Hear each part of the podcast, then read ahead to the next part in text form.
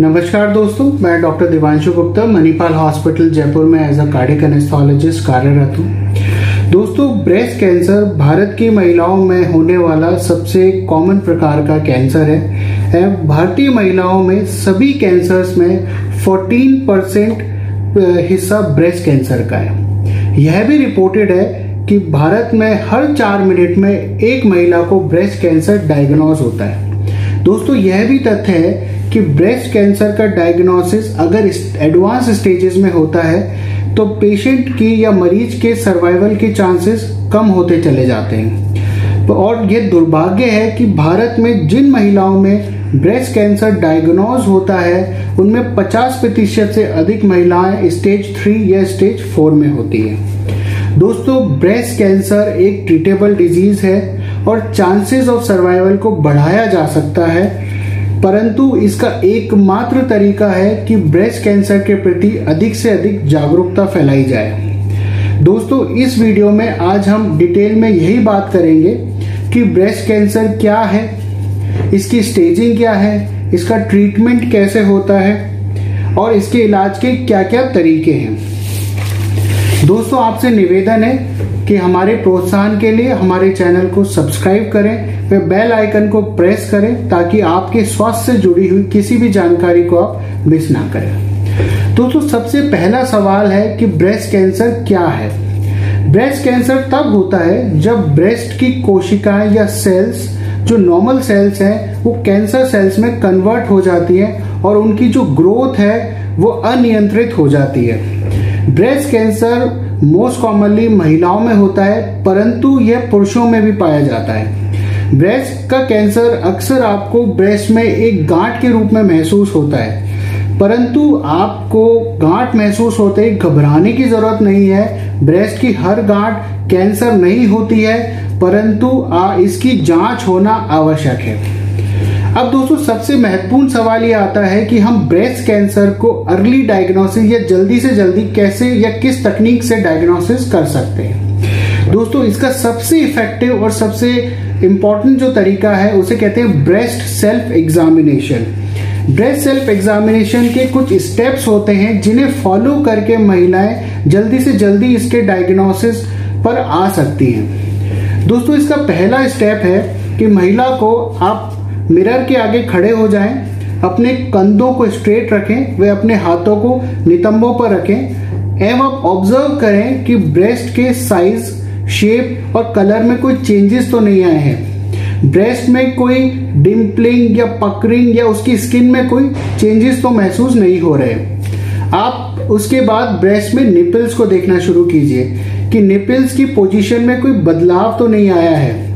आप देखें कि निपल्स या उसके आसपास कोई रेडनेस रैशेज या स्वेलिंग तो नहीं है। इसका दूसरा स्टेप है, आपको यही सारे स्टेप्स दोहराने हैं, परंतु अपने हाथ ऊँचे कर कर ये चीज़ें दोबारा ऑब्ज़र्व करनी है। इसका तीसरा स्टेप है, आप मिरर के सामने रहते हुए निपल्स की जाँच करें और देखें कि कोई फ्लूड या ब्लड डिस्चार्ज तो निपल से नहीं हो रहा है। दोस्तों, इसका चौथा स्टेप है कि आप सीधे लेट जाएँ और अपने सिर के नीचे तकिया लगाएँ। वे अपने सीधे हाथ को सिर के नीचे रख लें। वे अपने लेफ़्ट हैंड से अपने राइट ब्रेस्ट को फील करना शुरू करें। इसके लिए आप अपनी फ़र्स्ट थ्री फिंगर्स का यूज़ करें और उनको सॉफ्टली टच करें। आप ब्रेस्ट को टॉप टू बॉटम टच करें। वे साइड टू साइड यानी कॉलर बोन से लेकर स्टमक तक और एक्जिला से लेकर क्लीवेज तक, यानी पूरे ब्रेस्ट को कवर करें। और आप इसी प्रक्रिया को दोहराएँ जब आप राइट हैंड से लेफ़्ट ब्रेस्ट का इंस्पेक्शन करें। दोस्तों, पांचवा और आखिरी स्टेप है, आपको ये सभी स्टेप दोहराने हैं, परंतु स्टैंडिंग या सिटिंग पोजीशन में।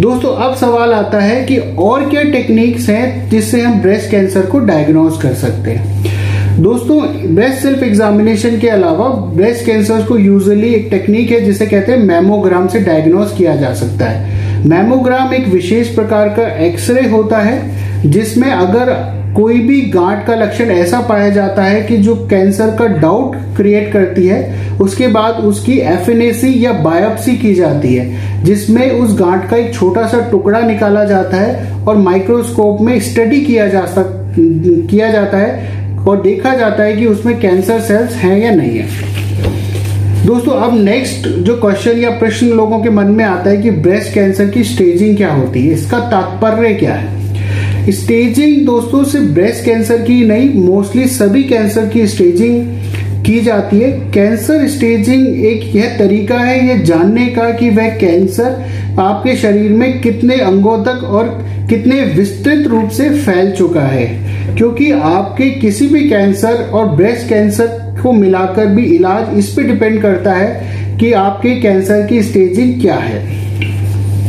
दोस्तों, अगला प्रश्न आता है कि ब्रेस्ट कैंसर का ट्रीटमेंट कैसे किया जाता है?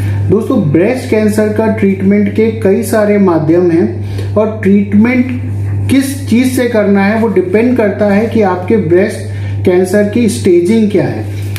पहला इसमें जो ऑप्शन आता है वो है सर्जरी ब्रेस्ट कैंसर की सर्जरी के लिए हमारे पास दो तरह की सर्जरीज के ऑप्शन होते हैं। पहला होता है जिसे कहते हैं मेस्टेक्टोमी दोस्तों, इस सर्जरी में आपकी पूरे ब्रेस्ट को जिसमें कैंसर है, हटा दिया जाता है।